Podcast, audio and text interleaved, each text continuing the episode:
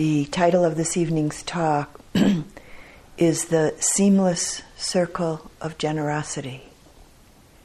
And we'll begin with a brief discussion about the paramis. So, what is a parami?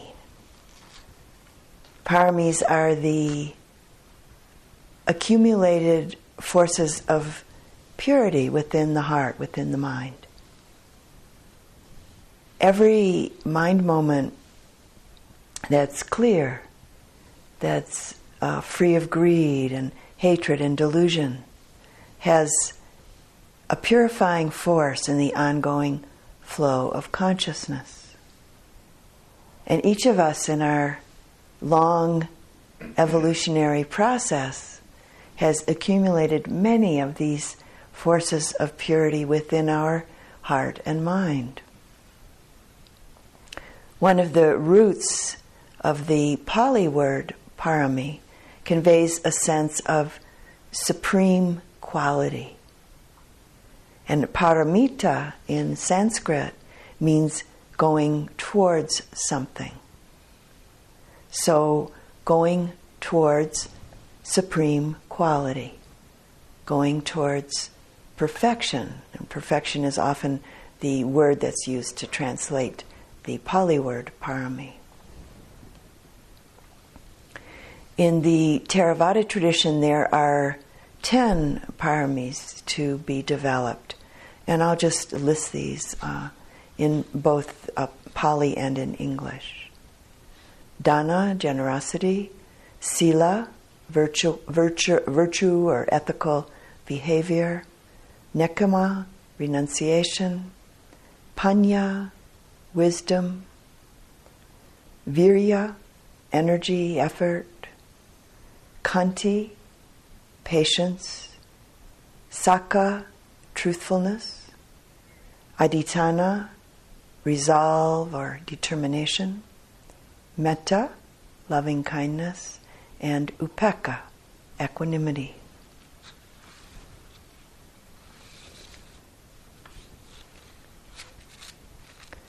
As each of these qualities grow and strengthen and mature within us, the accumulation of the qualities of non greed, which are generosity, renunciation, and patience, and the accumulation of the qualities of non hatred, which are loving kindness, truthfulness, and virtue, and the accumulation of the qualities of non delusion, which are wisdom, effort, energy, resolve, and equanimity.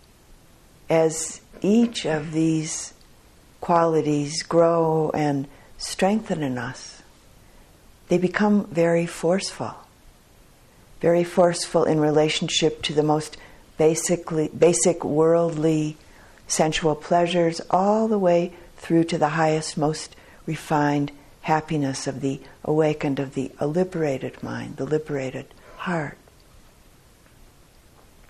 the development growth and maturation of these perfections or these paramis these forces of mind and heart help to counter the forces that cause human beings such great suffering. Everything occurs, everything happens because of particular causes and conditions. Nothing occurs randomly or accidentally. The practices that lead towards developing these qualities in our life, in our heart and our mind, aren't to be undervalued or thought of as not really so important, not the real practice. This aspect of the training of the mind is an essential, powerful, and necessary aspect of our practice of moving towards liberation. As these qualities grow, deepen, and get more and more refined, they're incredibly powerful causes of all spiritual accomplishment. It's said that the ultimate perfection of the paramis is the perfection of all of the qualities of the mind, the heart of a Buddha. The nature of the paramis can be understood as being of two basic aspects. The first being the paramis related to the purity of conduct or action, our way of being in the world. Conduct in its everyday worldly aspects. And these paramis are generosity, virtue, renunciation, effort, energy in meditation practice, truthfulness, and resolve to practice. The second basic aspect of the paramis is related to the purity of wisdom, uh, of understanding, and insight, both in relationship to everyday worldly life and the wisdom, the understanding, the insight of the deepest liberating kind. The second, this second aspect of the perfections includes the paramis of panya, wisdom, patience, loving kindness, and equanimity. And of course, all of the paramis are interrelated, and so bring each other to light over and over and over again. Our practice itself, in its process, is the practice and process of purification. The path of practice that leads one towards liberation, samatha, concentration, vipassana, insight, and various other specific practices, such as all of the Brahmavihara practices, are called the path of purification the development of the paramis organically, naturally occurs within the context of each and all of these practices. In light of soon moving from an intensive retreat setting out into the larger world, and considering that in our everyday life here in this intensive retreat setting, and in our everyday life outside of the retreat setting, bringing the paramis more into the forefront of one's daily life can be quite helpful and fruitful. They can really be a potent aspect of our practice. The paramis are, of course, to be practiced and developed for one's own liberation, but also for the benefit of one's family, one's friends, and one's community, and for the benefit of the world.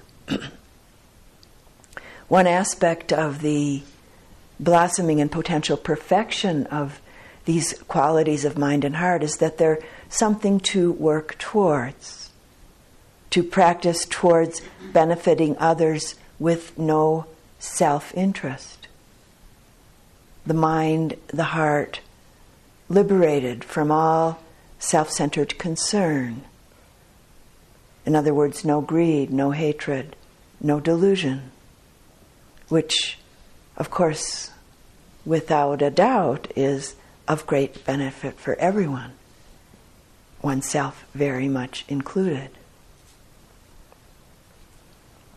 Traditionally, the practice, the, the development, and the gaining, so to say, of the paramis is called the work or the affair of a noble person.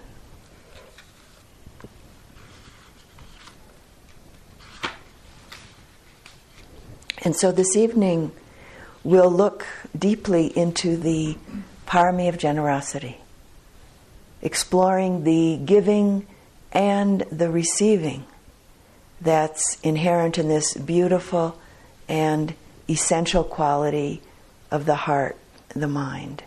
And beginning uh, with a story. Some years ago, when I was living at the Insight Meditation Society in Barre, Massachusetts, there were times when I would uh, go to the Cambodian Peace Pagoda Temple, which isn't very far from IMS. And I'd go there to pay a visit to my friend Venerable Maha Ghosananda. Some of you may know of him, or maybe even knew him. His name uh, translates as Maha, which means great, and Ghosananda, which translates as the sound of bliss.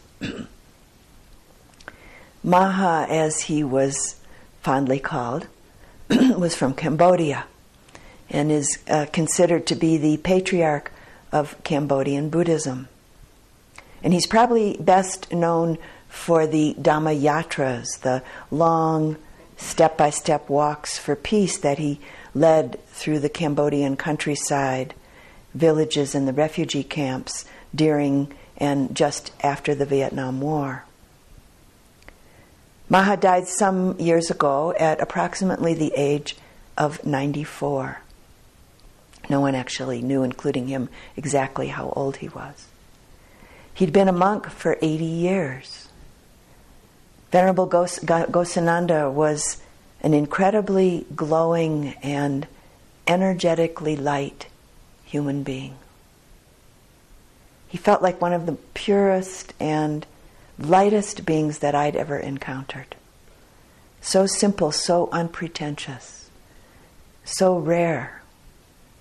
A being with a truly unfettered mind and a pure heart. A few years before Maha's passing, I had the great honor and joy of teaching a three day retreat with him up in Crestone, Colorado. And during that time, a very sweet and uh, deep connection came to pass between us. The evening before the retreat was uh, to begin, I was taken in, into his quarters to say hello. And we really didn't know each other very well, and we hadn't seen each other for over a year. So I didn't know if he'd remember me. Being such an old man, uh, there were things that he didn't remember. So I recalled to him the last time that we had met and asked him if he remembered me. And he said, Oh, yes, I remember your nose. and I burst out laughing like we are doing right now. And I said, Wow, must be quite a nose. and he very directly and very sweetly responded, It's a good nose. During a three month retreat that I was teaching at the Insight Meditation Society, not very long after this Colorado retreat that I uh, taught with Venerable Maha Ghosananda, I visited uh, Venerable Ghosananda at the Cambodian Peace Pagoda, and I felt like I was going to see my my Dhamma grandfather, who actually used to call me Mum. And I, at one point, I asked him. Uh, I think it was during that very visit. I asked him why he called me Mum, when in fact he was so much older than me. And his response was, we have all been each other's mothers at some point, so you're mum. So that day, mum and grandfather, we sat and together and at, the, at a table, not meditating, and we drank tea and we we laughed a bit and talked a little history of his life about his life, talked about the three month retreat that I was teaching and how everybody was so diligently practicing. And mostly we talked Buddha Dhamma, which was Venerable's uh, favorite topic. Being with Venerable Ghosananda was always a most precious gift that opened and lightened the heart, opened and lightened the mind. A gift he so selflessly offered simply through his being, or maybe more accurately, a gift that he offered in just simply being. I found it quite amazing and surprising when I was with him and afterwards. My heart felt like it filled up my whole body, my whole being, and then on outward. An experience that would always continue on beyond our time together. When I left the Cambodian temple that day, to my total surprise, the two monks and one of the nuns uh, that lived there with Maha were filling the back seat of my car with large bags of Thai rice, tins of jasmine tea, and uh, sacks of sugar to, for me to take back to all of the three month yogis. They wanted to offer gifts to support, of support for the yogis because they were so happy that people were, were practicing the Dhamma.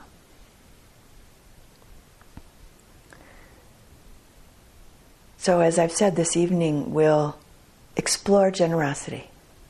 This quality really holding a, a special place and opportunity for all of us in our formal practice and in our life as our practice. Particularly now, as you'll soon be taking yourself out of the intensive retreat setting and into the world of your daily life. And of course, one of the most profound acts of generosity occurred over 2,500 years ago when Gautama Buddha, directly out of his own experience, offered the teachings and the practices of liberation from suffering. It's because of the Buddha's mind and heart of boundless generosity and great compassion that all of us are sitting here together this evening. And so, moving from a very recent story, or relatively recent story, regarding Venerable Maha Ghosananda to an old story, an ancient Buddhist legend, a tale that displays a number of paramis, in particular generosity, along with virtue and renunciation, wisdom, energy, effort, and resolve. And this particular uh, telling of this tale uh, comes from the tale as uh, uh told by Rafe Martin. It's said that many Mahakalpas and world cycles ago, before our Buddha, Gautama Buddha, came to be, another Buddha, Dipankara Buddha, was to pay a visit to the small village of Amravati in India and to offer an evening of public talks revealing his Dhamma. Well, the villagers were very excited and they felt deeply moved and honored. And to show their great respect for the Buddha Dipankara, they decided to level out the whole length of the road that the Buddha would walk on uh, through their village and then cover it with some very fine cloth. In the forest, just outside of Amaravati, lived a young man who was blessed with much goodness, physical beauty, intelligence, friendliness, kindness, and a great deal of virtue and vigor. He was the hermit Sumedha, who in a much later life was to be the future Buddha, our Buddha, Gautama Buddha. Sumedha's parents, wealthy Brahmins, had died just a few years before, leaving him with seven generations of accumulated property and great wealth. It said that young Sumedha thought, My family has amassed much wealth, yet neither my parents nor any of my ancestors were able to take any of it with them upon leaving this world. What's the point of amassing more? One day I too will die. As there's a road that leads beyond suffering in this world, should I just remain idle? No. I will leave this sheltered life, become an ascetic, and find the way. So he announced his intention to the king, and he gave all of his money to the poor and entered into the forest life of a hermit eating wild fruit, wearing clothes of bark, and letting his hair grow long and matted. And he practiced energetically, whether standing, walking, sitting, or lying down. Within a short time, he gained a profound insight into the true nature of things and he bore a very bright wisdom which was never to be dimmed. He sat for many days blissfully absorbed in his newly found sense of freedom and understanding. On the day of Dipankara Buddha's uh, visit to the village, Sumedha was roused out of his deep meditation by all of the excitement and the activity in the village. And it said that, seated cross legged, he rose up into the air and flew through the forest until he came to the road. What's all the excitement? Why are you working in the midday heat? Why is the road being leveled and covered with golden cloth? Venerable Sumedha, replied the workman, don't you know the Buddha Dipankara is approaching the village? Sumedha's heart leapt with joy. A Buddha, he thought. Rare is it even to hear the word Buddha. Rare beyond all comprehending is it to meet such a fully realized one.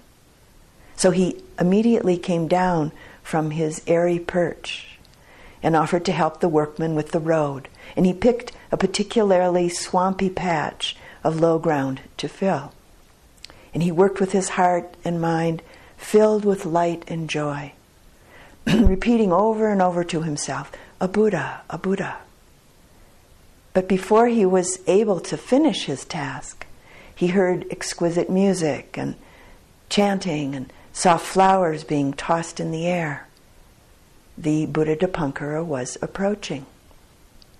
It said that Sumedha saw, saw multi hued rays of light extending out from the Buddha and a great soft golden light surrounding him. And then he thought, here's one who has attained all wisdom. Here's one free from all greed, all anger, all ego delusion. One in whom all goodness has been realized.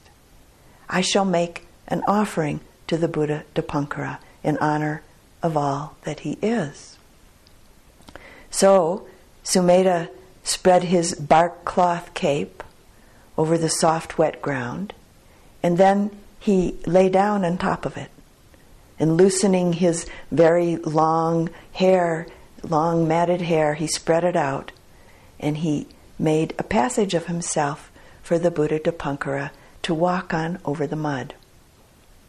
And then he thought, like the Buddha Dipankara, I want to help all beings. I'm determined. Despite all the difficulties and danger, I will never turn back. I'm resolved to attain what the Buddha Dipankara has attained and to benefit all beings. Well, the next moment, the Buddha Dipankara arrived at the spot. And looking down at Sumedha, he knew this hermit has made the resolve to be a Buddha. He will be successful. In many Mahakalpas and world cycles from now, he will become a fully realized one, an awakened one, a Buddha and his name will be Gautama. And out loud, surrounded by hundreds of people monks, nuns, lay women, men, and children, the Buddha Dipankara stated In many Mahakalpas and world cycles from now, this hermit lying here will fulfill his great vow. He will be a Buddha named Gautama. When he becomes a young man, he will see the four signs old age, sickness, death, and a monk, and he will leave his ordinary life in search of the deepest truths. After great exertions and near death, he'll receive a life saving meal of milk rice. With renewed strength and energy, he'll go to sit at the foot of a bo tree, sit himself down, and continuing his effort with great diligence, he will attain supreme Buddhahood. Well, as you can imagine, Sumedha, lying there in the mud, became delirious with joy. My deepest wish shall be attained. I shall be a Buddha. The next moment, the hermit Sumedha put his palms together, honoring Buddha, the Buddha Dipankara, who did the same in return to the Bodhisattva. And then continued on his way through the village, accompanied by hundreds of followers from all walks of life. The Bodhisatta Sumedha, from his bed of compassionate generosity, filled with joy and strength of purpose. It said that he rose up into the air again and returned to his forest refuge, where he remained practicing hard towards his goal.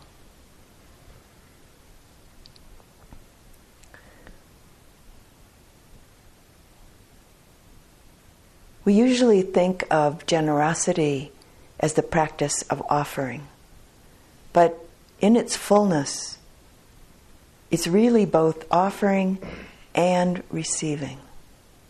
A process which very clearly helps to purify and transform the contraction of separateness engendered by self centeredness. The development and deepening of the heart of generosity directly inspires and feeds the purification and transformation of greed and clinging, stinginess, hoarding, and saving. The development and deepening of generosity directly inspires and feeds the purification and transformation of the fear and the attachment that are so closely linked to the energies of greed and resistance. Generosity, a perfectly natural aspect of our humanness, and universally recognized as one of the most basic human virtues. We offer, we give help, we receive. The seamless circle. Just as the Bodhisatta Sumedha so diligently and deeply practiced, cultivated, and manifested compassionate generosity, we also cultivated and manifested in a thousand different ways no matter our culture, no matter our age, no matter who we are. I'm weeding and planting my garden early one summer morning many years ago, and my four and a half year old son wanders over to my work area, and with a very big and very bright smile on his face, he thrusts a bunch of yellow dandelions at me. And I receive them with delight and heartfelt gratitude. I happened to be in China during my 46th birthday. The friend that I was traveling with and I uh, were staying in Shanghai in a two bedroom apartment with a Chinese family who were good friends of my friend. And the 20 year old daughter of the family had been admiring my favorite bracelet that I was wearing. I learned that in China, the custom is to give gifts on one's birthday. So, in the midst of experiencing uh, some degree of attachment, I decided to give my favorite bracelet to this young woman for my birthday. Though uh, actually feeling a bit like a one handed giver during my consideration of doing this. And then finally deciding to do it. Though when it came to actually give her the gift, it was with both hands and an open heart. It was truly a joy at that point, though in the process of getting there, it was very much a practice of generosity for me. a dear friend of mine waited some years for all of the conditions to come together to allow her to sit a three month retreat at the Insight Meditation Society. And finally, they do. But just one week before the retreat begins, she calls me to tell me that she's given up her spot because a very dear friend who was dying of cancer had asked her if she might consider being her caretaker, which she did do for a number of months. a young cab driver in Thailand and I have, been, have an inspiring conversation about Buddhism. And just as I'm getting out of his taxi, he takes this small bronze statue of his beloved teacher off the dashboard of his car and gives it to me. And I hesitate momentarily, not sure how to or even if I can receive this gift. And then my heart just simply opens and it's easy to receive the, this purity of generosity.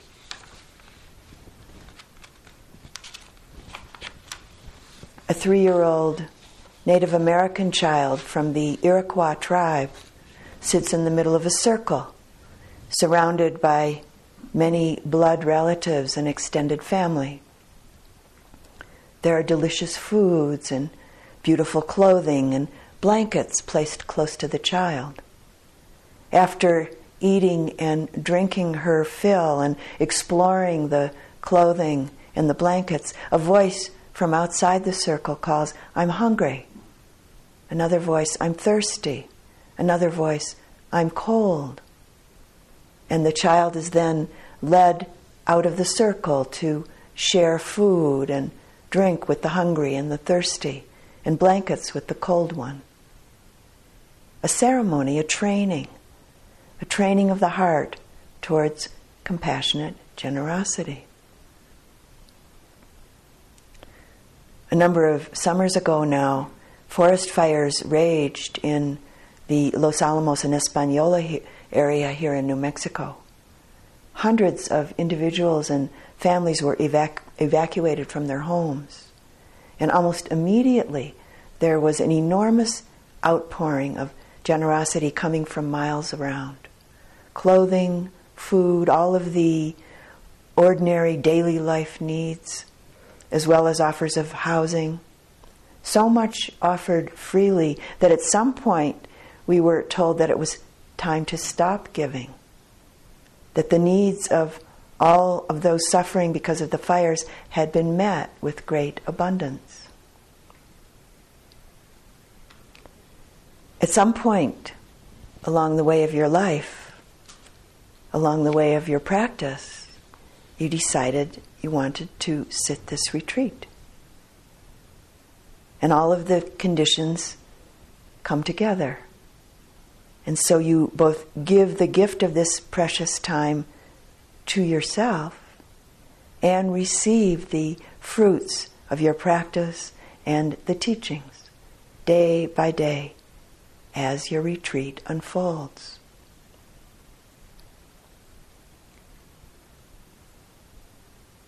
Just for a moment now, imagine yourself standing outside your home each morning holding a large bowl of food. A line of saffron robed monks is moving slowly, gracefully down the road, each of them holding a round begging bowl. As they pass in front of you, you scoop out a portion of the food from your bowl and put it into each of the monks' bowls. Imagine yourself as a child, standing with your mother or father or older sister or brother, and seeing this ritual, this offering each morning, taking in the power of the generous heart so clearly present in this daily practice, taking in the joy and genuine happiness quite apparent in this purity of giving. The benefits of generosity are easily learned each day. They simply become a natural part of your life. and from the Buddha. If beings knew, as I know, the results of sharing gifts, they would not enjoy their gifts without sharing them with others. Nor would the taint of stinginess obsess the heart and stay there. Even if it was their last and final bit of food, they would not enjoy its use without sharing it if there was anyone to receive it.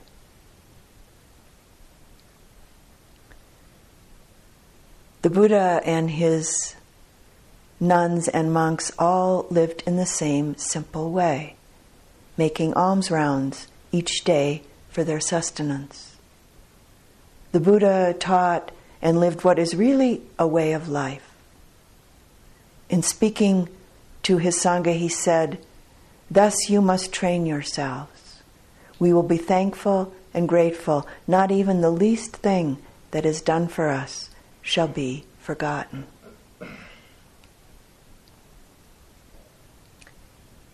Giving and receiving. Generosity, a practice of the heart. Most of us here in this Western world don't have this kind of daily experience, this reminder. The monastic uh, training of the begging bowl isn't so easily available in this country, which, at least in part, is the training, the cultivation of renunciation, gratitude, and the understanding of interdependence that's directly related to the process of simply receiving what is offered in support of a way of life. Of course, in a retreat setting, we do touch into that to some degree. Nor do we regularly in daily life engage from the other side in offering food each day to those who depend on it for their sustenance. And through that process, reaping the wholesome benefits of cultivating a light, joyous, and generous heart. But as it is for the most part, our Western culture encourages us to yearn for, thirst for, to acquire, and to accumulate, and then to fixate and cling to our accumulations, material accumulations, and the accumulation of ideas, opinions, and views that support this whole materialistic culture. And then in turn, we're deeply conditioned by this process to identify ourselves outwardly and inwardly through all of our accumulations. And to think, feel, and project that this is who we are. In the light of this pervasive and quite sticky conditioning, I think that it takes a certain kind of courage to enter into a spiritual path that encourages us towards seeing, towards knowing the truth of ourselves, the truth that all things, underneath and beyond all of this training, this conditioning of attachment, clinging, and identification, to really get to know that, what it, how it is. And a poem by Naomi Shihab Nye, and this uh, was written in 1978 when she was in Colombia from a book called Different Ways to Pray. And she calls this poem Kindness.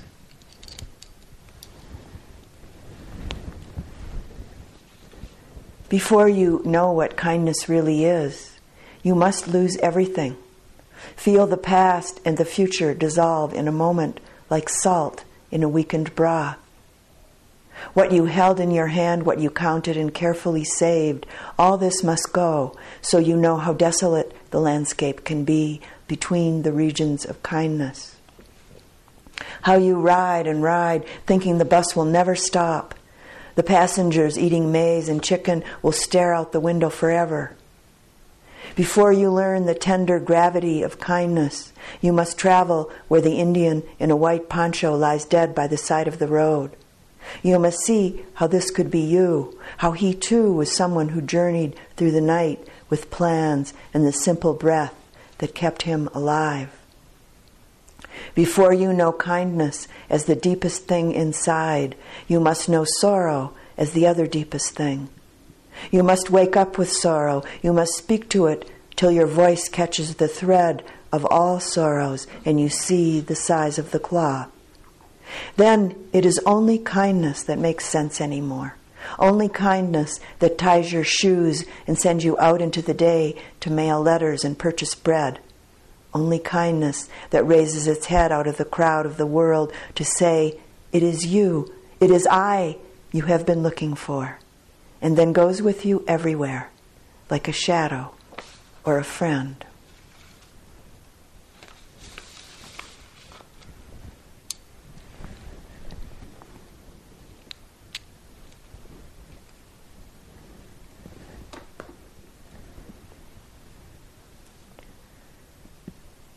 There isn't really anything truly integrated into our Western culture that teaches and deepens us into living the truth of interconnectedness and the essential unsatisfactoriness and emptiness of accumulation.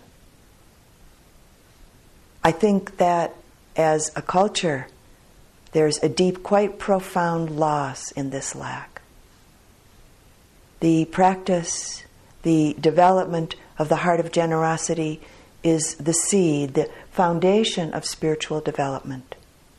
Generosity is the ground of love, compassion, and joy, and a requisite towards the realization of liberation.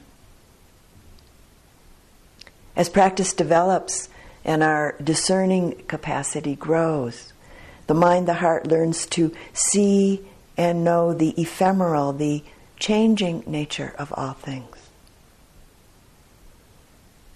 In relationship to our everyday world, what we think is ours today may be gone tomorrow, or may seemingly belong to someone else next week.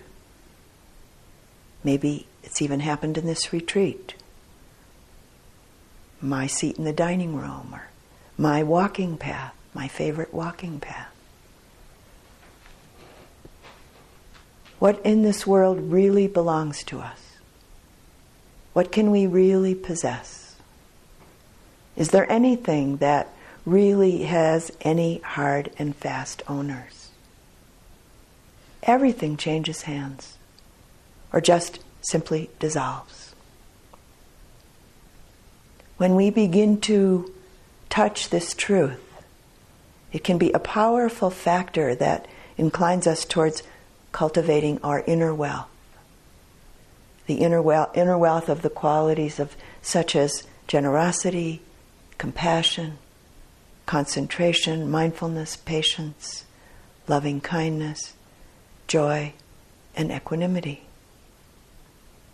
An inner wealth of generosity is powerful medicine. It's an antidote to the anguish and the confusion that's generated through the conditioning, through the training of accumulating, and then fixating on and identifying with all of the material and mental accumulations. Generosity is a natural, healthy, awakened response to the deepening understanding that there's nothing that can be held onto in this constantly changing world. Our inner wealth of generosity is a wealth that can never be depleted. It's actually a gift that can be forever given. And it's a seamless circle. It feeds itself, it grows itself. So, from this perspective, as the Buddha tells us, the greatest gift is the act of giving itself.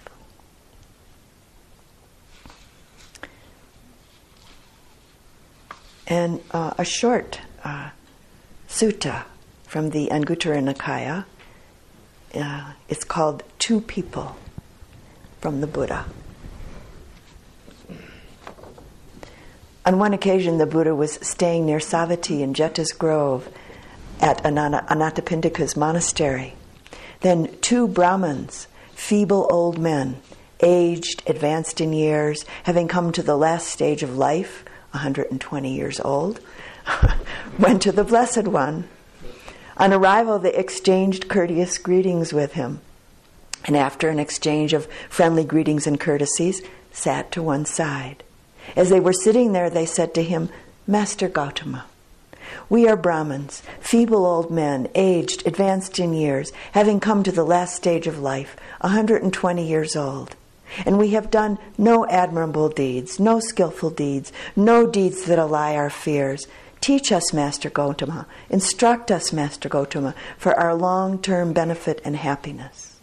And the Buddha says to them, Indeed, Brahmins, you are feeble old men, aged, advanced in years, having come to the last stage of life, 120 years old. You have done no admirable deeds, no skillful deeds, no deeds that allay your fears. This world is on fire with aging, illness, and death. And then the Buddha goes, says, goes on to say, when a house is on fire, the vessel salvaged is the one that will be of use, not the one left there to burn. So when the world is on fire with aging and death, one should salvage one's wealth by giving by giving what's given is well salvaged.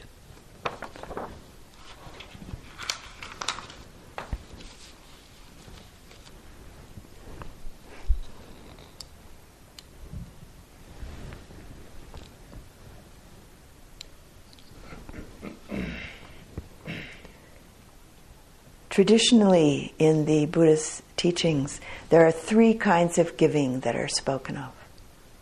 There's what's called beggarly giving, which is when we give with only one hand, so to say, still holding on to what we what we give. It's still mine. Really, how I first began towards giving my young Chinese friend my bracelet. And in this kind of giving, we might give the least of what we have, and afterwards we might even wonder whether we should have given anything at all. The second kind of giving can be called friendly giving, and we give open handedly, with both hands, so to say. And we share what we have because it feels natural and appropriate to do so. It's, it's a clear giving. And then there's what's called queenly or kingly giving. And that's when we give the best of what we have, even if none remains for ourselves. We give instinctively. We give graciously. We know ourselves to be only temporary caretakers of whatever has been provided. We know ourselves as owning nothing. And in this, in, way, in a way, we could say there's no giving. There's just this spaciousness which allows objects and our caring heart to remain in the natural flow of life. This is the true heart of generosity.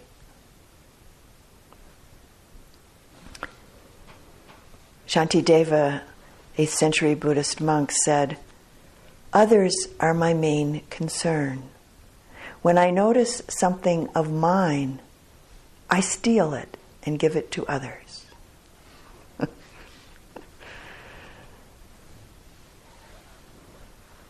There's nothing to be held onto in this knowing of the perfectly natural, empty flow of life. In understanding the way of things, the heart of generosity quite naturally blossoms.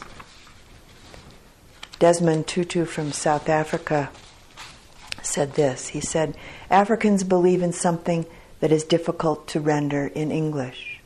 We call it Ubuntu Botho. It means the essence of being human. You know when it's there and when it's absent. It speaks about humanness, gentleness, generosity, hospitality, putting yourself out on behalf of others, being vulnerable. It embraces compassion and toughness. It recognizes that my humanity is bound up in yours, for we can only be human together.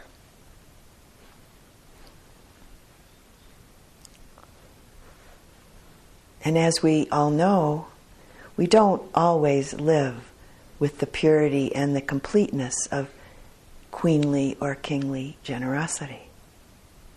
This, at least in part, is one of the reasons why we practice.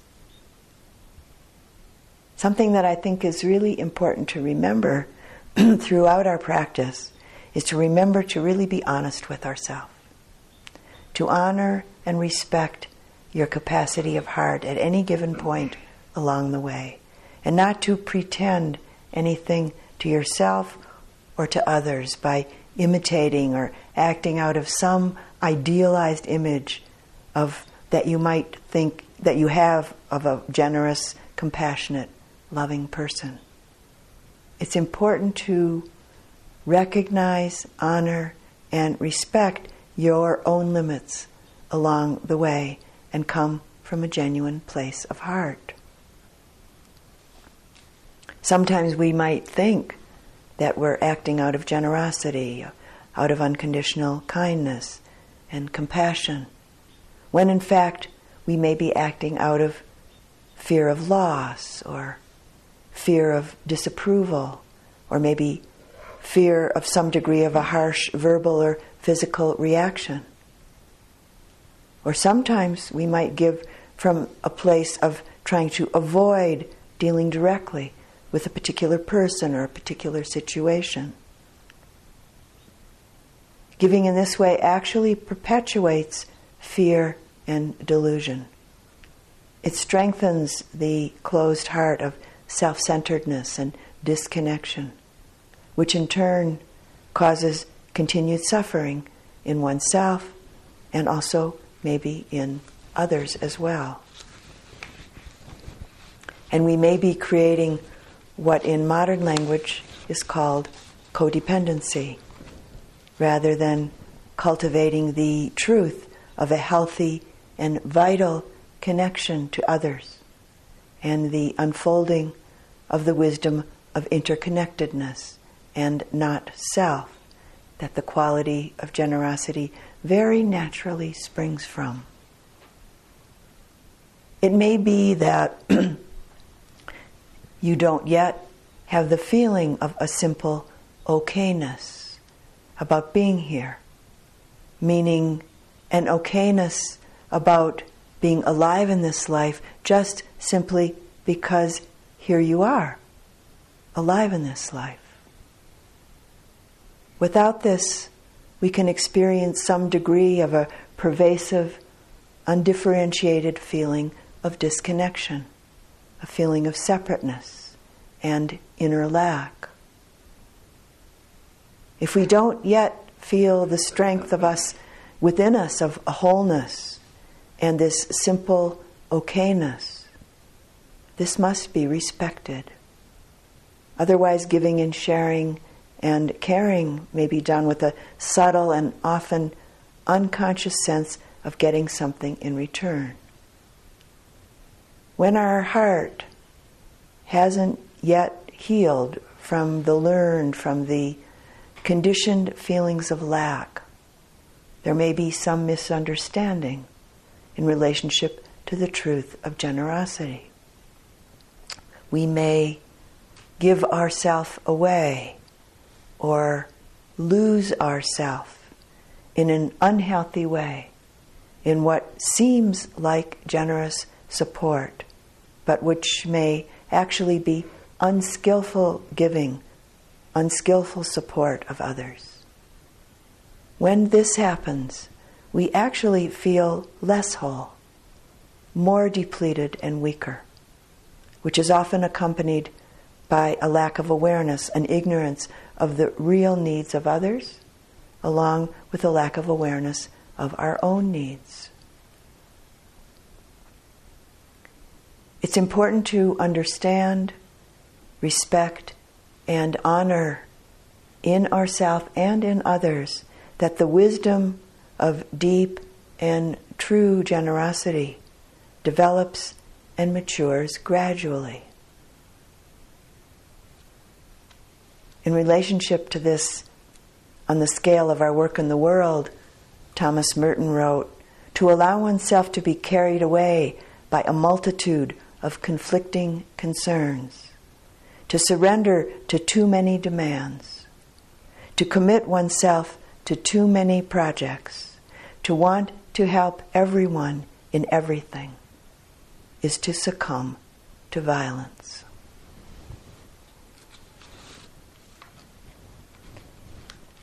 And as a counterbalance to this, some words from Ralph Waldo Emerson. To laugh often and much, to win the respect of intelligent people and the affection of children, to earn the appreciation of honest critics and to endure the be- betrayal of false friends, to appreciate beauty, to leave the world a bit better, whether by a healthy child, a garden patch, or a redeemed social condition, to know even one life has breathed easier because you have lived. This is to be successful. Our inclination to intuitively feel and know our wholeness, our okayness, which translates in part as experiencing our true nature on the relative level of life and includes an intuitive sensing of interconnectedness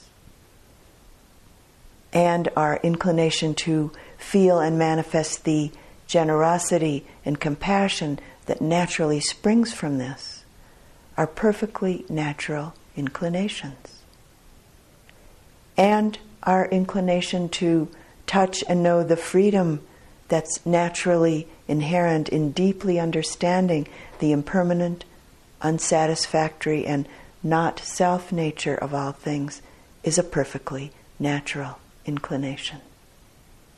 I think that for many of us, at least one or all of these inclinations are some of the deepest reasons that we're drawn to practice.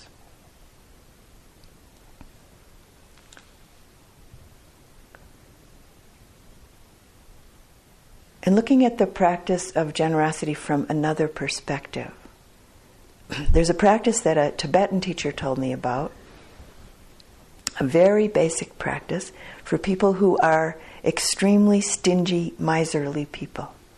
People who sometimes identify themselves as being fiercely independent. This sort of person often has trouble giving even to themselves and may not be able to ask for help or to receive it graciously if it's offered. Receiving help, gifts, praise, even love can be quite difficult for people like this. They may not have the open heartedness to give or to receive with gratitude, joy, appreciation, kindness, even if physically ill or distressed emotionally. So the practice is to take something very ordinary, something that one might not think of as being particularly valuable at all. So maybe a potato or a turnip, and holding it in one hand and passing it to the other, and passing it back and forth from one hand to the other hand, ongoing, until you don't feel like a fool it gets easy and gets easier and very easy to do.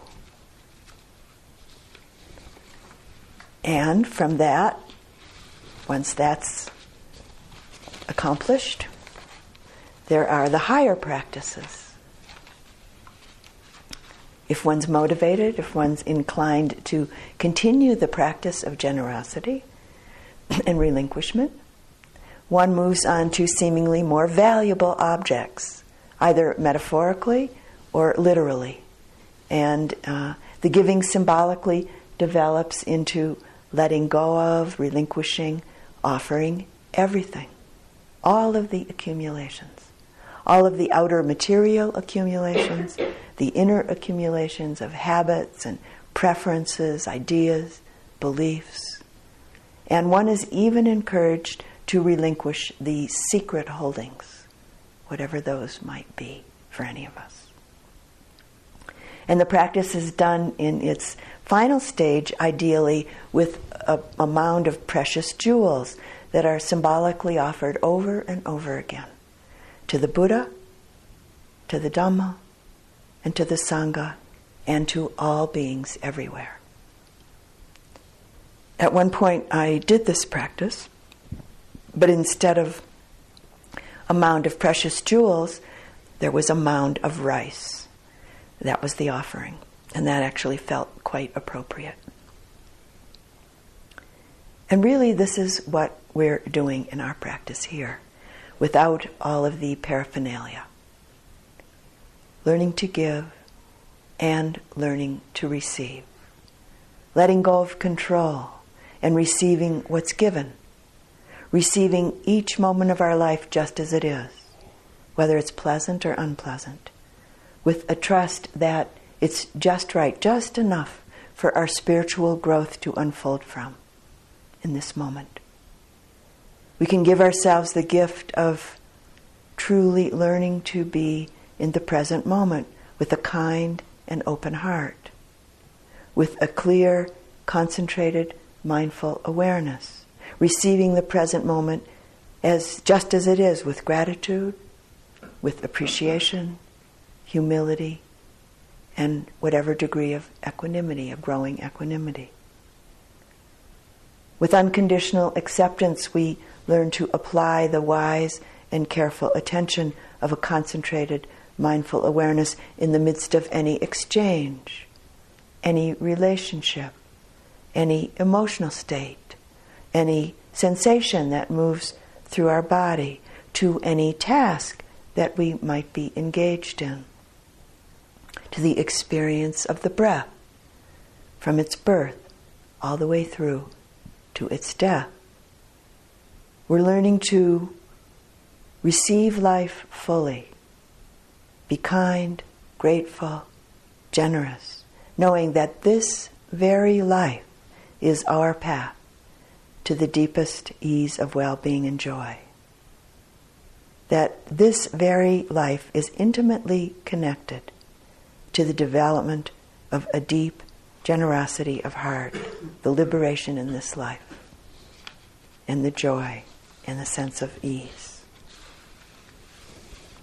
Someone once asked Gandhi, a bodhisattva of our time, why do you give so much? Why do you serve all these people? He was asked. And maybe surprisingly, Gandhi responded and said, I don't give to anyone. I do it all for myself in truth, the aim and the fruit of generosity are twofold. We give to help and to free others, and we give to help and to free ourselves. This is the fullness, the seamless circle of generosity. Through our practice, the energy of it grows and flows within us and from us and we begin to know it and to live it quite naturally as who we are.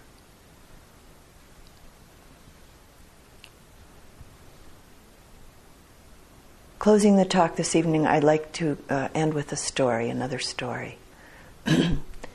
About 30, maybe plus 30 or so years ago, along with my interest in Buddhism, I had a Native American teacher named Wallace Black Elk. And once or twice a year, he would come to the area of Michigan where I lived to teach us. one year I invited him uh, to come and stay in my house, a small, uh, very old five room log house out in the Michigan woods. And at that point, just one of my sons and I were living there. The summer afternoon arrived when Wallace came. Uh, and um, an old, well used, uh, smallish car pulled up in the driveway. And Wallace was the first one to get out. He was, uh, he's quite a big man, about six foot three and very big boned.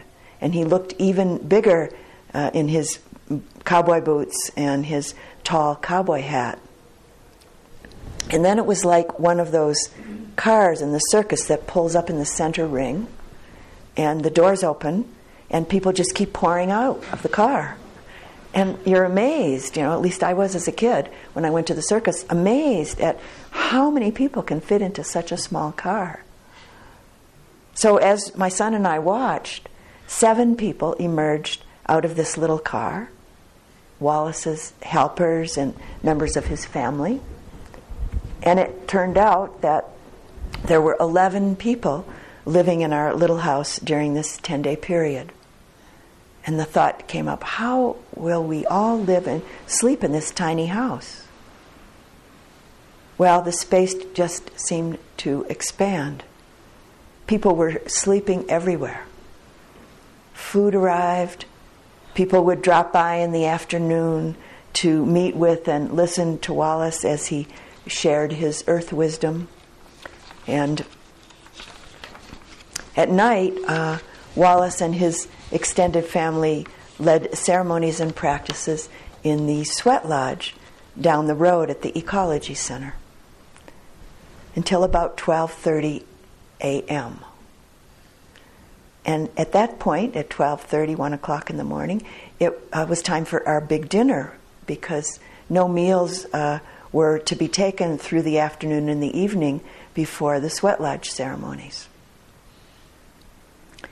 During these uh, 10 days, I had to let go of many of my preferences and many of my habits, my habits of living there, how I use the various spaces in my house, my usual schedule, the rhythm of my life, my food preferences, and other various preferences.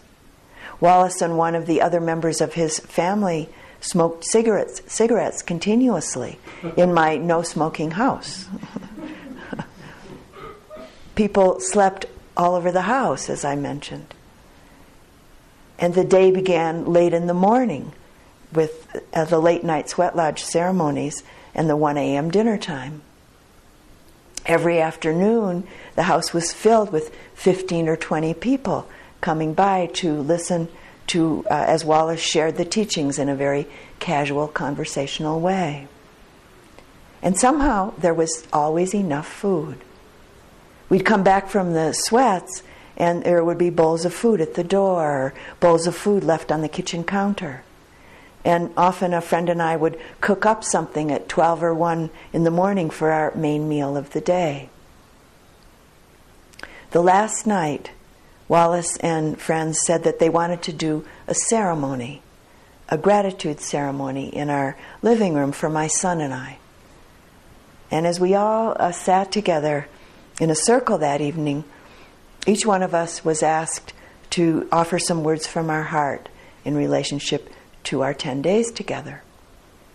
And then they offered my son and I beautiful treasures that they had brought with them in gratitude for sharing our space and our time and our energy with them.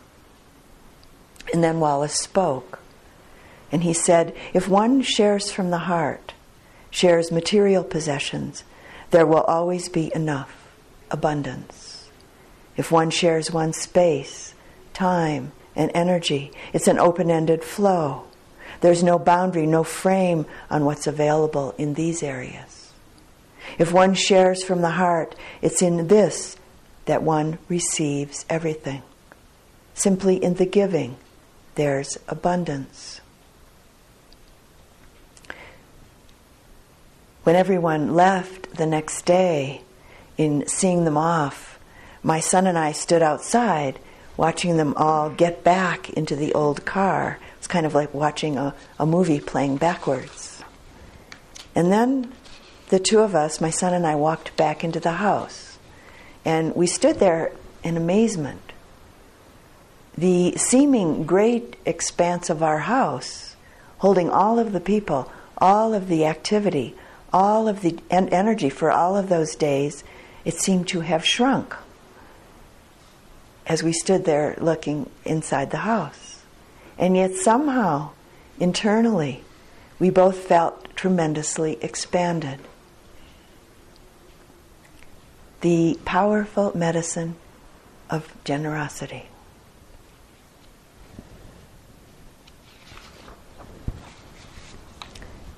And closing the talk with a poem by Mary Oliver. This one she calls Goldenrod. On roadsides, in fall fields, in rumpy bunches, saffron and orange and pale gold in little towers, soft as mash, sneeze bringers and seed bearers, full of bees and yellow beads and perfect flowerlets and orange butterflies. I don't suppose much notice comes of it except for honey and how it heartens the heart with its blank gaze. I don't suppose anything loves it except perhaps the rocky voids filled by its dumb dazzle. For myself, I was just passing by when the wind flared and the blossoms rustled and the glittering, glittering pandemonium leaned on me. I was just minding my own business when I found myself on their straw hillsides, citron and butter colored, and was happy. And why not? Are not the difficult labors of our lives full of dark hours? And what has consciousness come to anyway so far that is better than these light filled bodies? All day on their airy backbones they toss in the wind. They bend as though it was natural and godly to bend. They rise in a stiff sweetness, in the pure peace of giving away one's gold. And let's sit quietly for just a moment.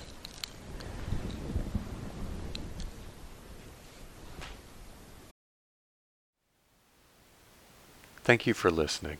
To learn how you can support the teachers and Dharma Seed, please visit dharmaseed.org slash donate.